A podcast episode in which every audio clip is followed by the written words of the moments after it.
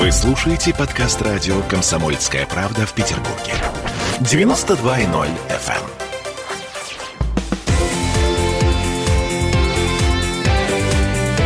эм. Картина недели.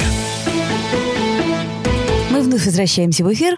Мы с Александром Сергеевичем Записоцким еженедельно подводим некоторые итоги событий, которые произвели на нас, э, ну, можно так сказать, впечатление, которое мы не можем не высказать. Итак, э, вот меня, например, смутила эта новость. Путин поддержал идею Лукашенко приобрести месторождение нефти в Российской Федерации. То есть вроде бы ничего в этом нет. Такая экономическая новость, да? Но э, стоит ли за этим дальше то, что, в общем-то, и во всем остальном а Владимир Владимирович поддерживает Лукашенко? О, я бы уж обратил бы внимание наших радиослушателей не на то, что Владимир Владимирович поддержал это предложение Лукашенко, а на то, что Владимир Владимирович сказал, что если дальше будет Белоруссия идти по пути беспорядков, то там будут наши войска. Это было сказано прямо, это было сказано предельно четко. Сейчас там нет, в общем-то, по сути, беспорядков. Там ну так, тлеет по чуть-чуть. Есть очень небольшое количество беснующихся и, судя по всему, неадекватных людей на улицах, которые э, выбегают на улицы под диктовку польского э, канала Некста. Ну вот, а вся страна нормально работает, хотя и с большим огорчением там работает. Там очень сильно ухудшился ну, скажем так, общий климат общественный в результате всей вот этой истории, которая произошла после последних выборов по сценариям Запада. Поэтому Россия, безусловно, будет поддерживать Лукашенко. Это не значит, что Лукашенко задержится в этой должности на 10-15 лет.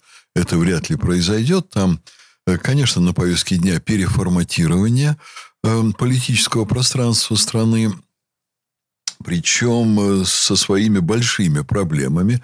Еще раз подчеркиваю, там отравлен политический климат. И у Лукашенко при наличии громадных успехов, они до сих пор, я их считаю громадными, там ухудшилось экономическое положение в последнее время. Но это не то слово, да? Да нет, ну не то чтобы то слово оно совсем не так ухудшилось, как могло бы в эпоху коронавируса и падения общей экономической конъюнктуры. Эм, дело в том, что белорусы сравнивают себя с теми, с кем им не стоит себя сравнивать. Они сравнивают себя с поляками. А у поляков совершенно особый экономический режим – Э, дело в том, что я являюсь почетным доктором одного из польских университетов. У меня достаточно большое количество друзей в Польше, и среди них крупные экономисты. Там очень интересно в Польше. Там э, вот интеллектуальная элита, она совершенно обладает иным мироощущением, нежели политическое. Политическое – это, по сути дела, ну, так, люди, которые находятся на очень коротком поводке у американского посольства, а научная элита, она живет по законам такого интеллектуального жанра, мало обращая на это внимание. То есть, это как бы два разных мира.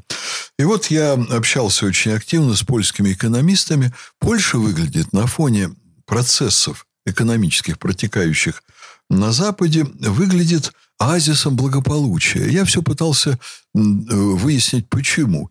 И мне вот один там э, очень крупный экономист, бывший вице-премьер, инициатор там реформ, говорил, а это потому, что я провел правильную реформу, я ушел, я сейчас ученый, они реализуют мои экономические схемы, все хорошо работает. Другой говорил, а вот потому, что мы изобрели такие-то, такие-то механизмы, они хорошо работают. А потом я докопался до того, что мои коллеги мне не говорят, э, а именно речь идет о особом инвестиционном режиме, режиме, который создали для Польши Соединенные Штаты через транснациональные корпорации. Ну, например, транснациональные корпорации, которые активно там работают, и американские, контролируемые Соединенными Штатами корпорации обеспечивают в Польше свыше 40% инвестиций в экономику, они имеют очень большие ограничения по выводу.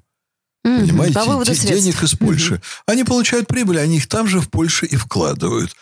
И, наверное, у поляков весьма разумные механизмы экономического регулирования, может быть, самые хорошие из всех стран так называемого социализма, который переходил к капитализму. Наверняка. Но без огромной поддержки транснациональных компаний они бы на сегодняшнем уровне, конечно, бы не были. А поддержка эта связана с тем, что Польша играет особую роль форпоста Соединенных Штатов в Европе. Она вот такой вот пальчик, который Соединенные Штаты засунули в Евросоюз, После ухода Великобритании, кстати, из Евросоюза, вот эта роль Польши еще больше увеличивается. Поэтому Соединенные Штаты за кулисами закулисными механизмами делают так, что Польша приобретает все больший вес в Евросоюзе, а еще к этому и больший авторитет, не только вес в результате шума, там, политических акций, но и из-за успехов в экономике. Угу. Хотя, как мы сейчас видим, там такие волнения сегодня в Польше, какие Белоруссии и не снились. Том-то и дело. Но, тем я... не менее, зависть, да, зависть белорусов зависть, к да, полякам, они, она, они... насколько я понимаю, еще э, испокон веков идет. Я не знаю, с каких веков, но я вспоминаю Россию, которой Борис Николаевич Ельцин говорил, через три года вы будете жить как ФРГ, или я положу голову на рельсы, говорил он. Голову он не положил, жить как ФРГ мы не стали через 30 лет. Вот сейчас белорусов дурят, и там есть небольшая часть населения, которая считает себя самой умной, она на это ведется. Так вот, если бы не Лукашенко, у них дела экономические были бы намного хуже. Но у Лукашенко есть э, один, одно достижение со знаком минус и очень жирный. Там проблемы с общественно-политической, социальной, научной, культурной элитой. Вот элита его не приемлет, и он с ней многие годы очень плохо работал. Он ее в грош не ставил. Он создавал замечательные условия. Понимаете, я был там в университетах, я выступал там с лекциями. Я видел, как они живут, это потрясающе.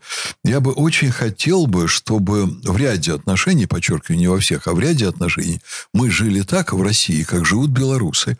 При всем при этом он не имеет должной поддержки э, вот элита, и более того, там элита-то немного а провинциальная. Есть там элита? Есть. Угу.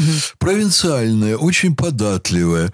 Понимаете, профессор, который преподает физику, он э, вдруг в какой-то момент думает, что он очень здорово разбирается в экономике, в политике, в мировой политике. Ну, а что, все разбираются в мировой политике. Да, что он очень хорошо понимает, куда надо идти Белоруссии, что вот выгони они Лукашенко, а Лукашенко для профессора физика, он чужой, он э, из села, у него сельский акцент, у него усы, он очень смешно говорит, он неуважительно относится к нему, к профессору физики, считает, что он балбес.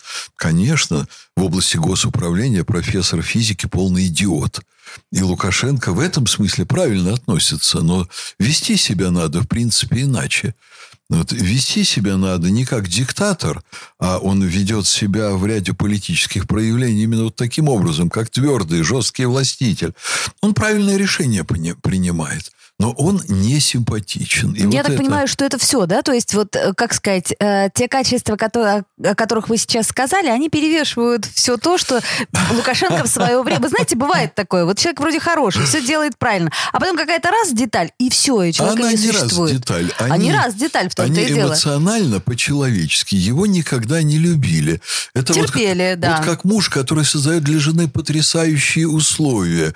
Э, он Значит, и шубу покупает, шубы, и на море возит. Да, да. И, и дети там в порядке, да. и квартира замечательная, и достаток, и Но экономка. не любит она не любит. его. Не любит. А потом она уходит к Шалопаю, угу. а потом Шалопай ее бросает, она просыпается с голой попой, и у него нет э, у нее нет ни того, ни этого, и она думает, боже мой, что же я идиотка наделала?